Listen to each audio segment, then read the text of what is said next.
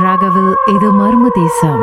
சொல்லுங்க வினோத் உங்களை பயம்படுத்திய அந்த சம்பவம் என்ன? ஆக்சுவலி இது வந்து ஒரு மூணு நாலு வருஷம் முன்னுக்கு நடந்த கதை. அப்போ நாங்கள் வந்து அத்தை அத்தை மக வீட்டுக்கு போயிருந்தோம் சந்தோஷாக்கு. ஸோ அங்கே வந்து அந்த வீடே தொங்க வீடு. ஸோ அந்த வீடு வந்து நாங்கள் சேவாக்கு தான் எடுத்திருந்தோம். ஸோ அப்போ அந்த வீடு கழுவிட்டு இருக்கிறப்ப அங்கே இருக்கிறவங்க எல்லாமே வந்து ஒரு மாதிரியாவே பார்த்தாங்க.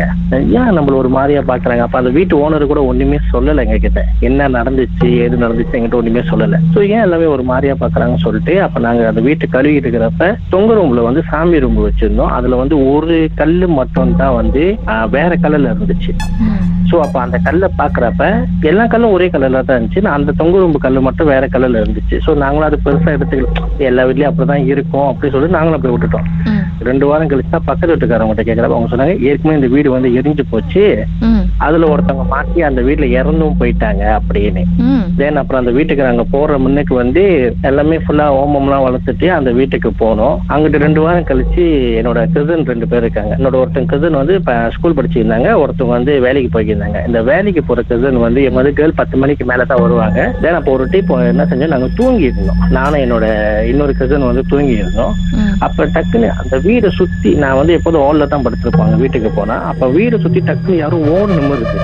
ஸோ நானும் அப்படியே என்னடா இது? யாரும் ஓடுறாங்க அப்படியே சொல்லிட்டு அப்படியே ரியலைஸ் பண்ணி யாரா இருக்கும்? அப்படின்னு. ஆனா டக்குன்னு முடிச்சு தான் என்னோட கெது எழுப்பினேன் கணேஷ் யாரும் வெளியே ஓடி இருக்காங்க நம்ம போய் பார்க்கலாம் அப்படின்னு. நான் என்ன செஞ்சேன்? நான் ஏஞ்சி உடனே முன்னுக்கு போய் பார்த்தேன். என்னோட கெதுன்னு செஞ்சேன் பின்னாடி போய் பார்த்துட்டாங்க. ஆனா யாருமே இல்ல. தென் அப்ப என்ன செஞ்சோம்? பின்னாடி அப்படி நேரம் வந்துட்டு என்னோட ரெண்டு கசன் கேர்ள்ஸ் சொன்னேன் அவங்க அந்த ரூம்ல இருந்தாங்க.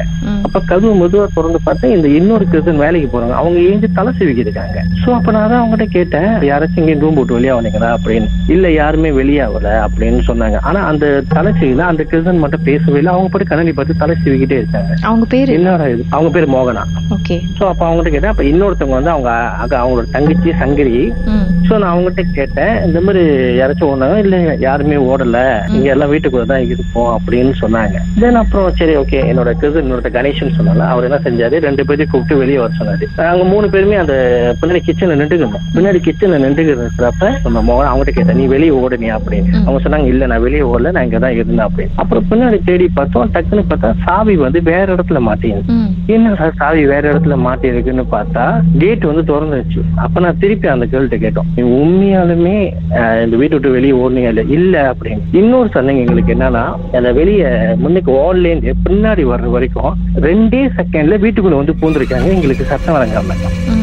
அதான் ரொம்ப ஆச்சரியமா இருந்துச்சு. என்னடா இது அப்படின்னு சொல்லிட்டு அப்ப என்னோட கது என்ன செஞ்சது டக்குன்னு அவங்க மூஞ்சிலாம் மாறிடுச்சு. ரொம்ப கோவமாயிட்டாங்க. கோவமான என்னோட கணேஷ் சொன்னதா என்னோட கது அவர் என்ன செஞ்சு ஒரே அறைய அரைஞ்சிட்டாங்க. கோவம் அரைஞ்சோடனே அவங்க இன்னும் அப்படியே ரொம்ப கோவமாகி அப்படியே முறைச்சிருந்தாங்க. பாருங்க நான் என்ன செஞ்சுட்டேன்? டக்குன்னு நாங்க மூணு பேர்த்தையும் என்ன செஞ்சோம் ஏறி காடி எடுத்துக்கிட்டு என்னோட இன்னொரு வீட்டுக்கு வந்தோம். அங்க வந்துட்டு அப்புறம் எங்க அக்கா ஒருத்தவங்க இருந்தாங்க. அவங்ககிட்ட தான் இந்த விஷயத்த சொன்னேன். எங்க அக்கா அந்த அந்த கேர்ளோட கையை பிடிச்சி ஏன்னா வீட்டுல வந்து சாமி ரொம்ப கும்பிடுவோம். ஸோ அந்த கேர்ளோட கையை பிடிச்ச கையோட அப்படியே அங்கேயே அந்த மண்ணுக்குள்ள வந்து அப்படியே ஒரு உருவம் அப்படியே உழுவுற மாதிரி அது வந்து அக்கா ரியலைஸ் பண்ணியிருக்காங்க. அதுக்கப்புறம் தான் அக்கா மறுநாள் என்ன சொன்னாங்க.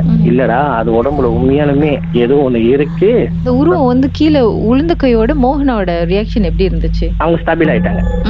ஓகே ஆனா ஆயிட்டாங்க. தெரிஞ்சுதா என்ன நடந்துச்சு? ஏன் இங்க இருக்கோம்? ஏன் வந்தோம்? அப்படின்றது? இல்ல இல்ல அவங்க அப்படியே அமைதியா தான் இருந்தாங்க. ஒண்ணுமே பேசவே இல்ல.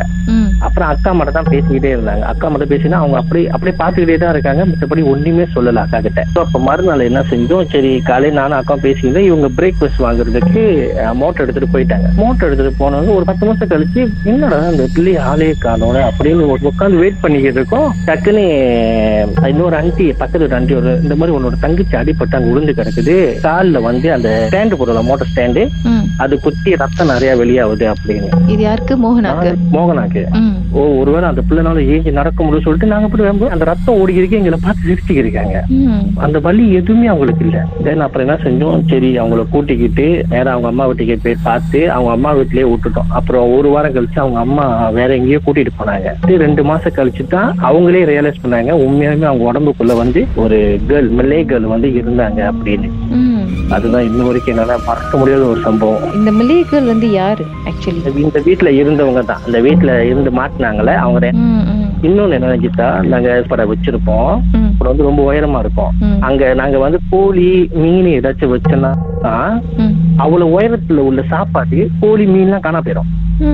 சரி பூனை தான் அவ்வளவு தூரம் பயணம். பூனை அவ்வளவு தூரம் பயதுக்கு சான்சஸ் இல்லை.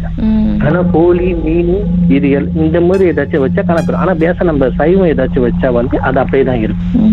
ஸோ நான் மட்டும் இல்ல அந்த வீட்ல எங்க அண்ணன் இந்த வீட்டு ஓனரு அந்த வீட்ல ஒரு சின்ன பையன் இருந்தான். அவங்க எல்லாமே மேமாங் வந்து அதனால வந்து ஊசை பண்ணிருக்காங்க இன்னும் நான் வந்து வெளியாளுனால என்ன எதுவுமே ஊசை பண்ணல. Just நான் அந்த டைம் முழிச்சு பார்த்தனால தான் எனக்கு தெரிஞ்சிச்சு இந்த மாதிரி நடக்குது அப்படின்னு.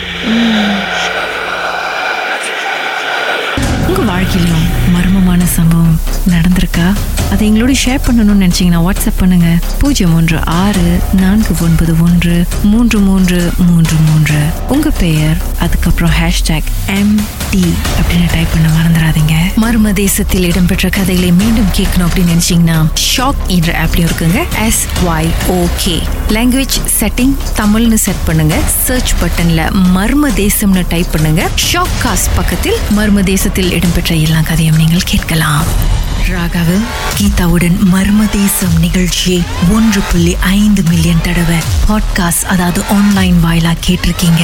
ஒன் பாயிண்ட் ஃபைவ் மில்லியன் இந்த ரெக்கார்ட் இந்த சாதனைக்கு ரொம்ப நன்றிங்க. Thank you so much Ragaville Marmadisa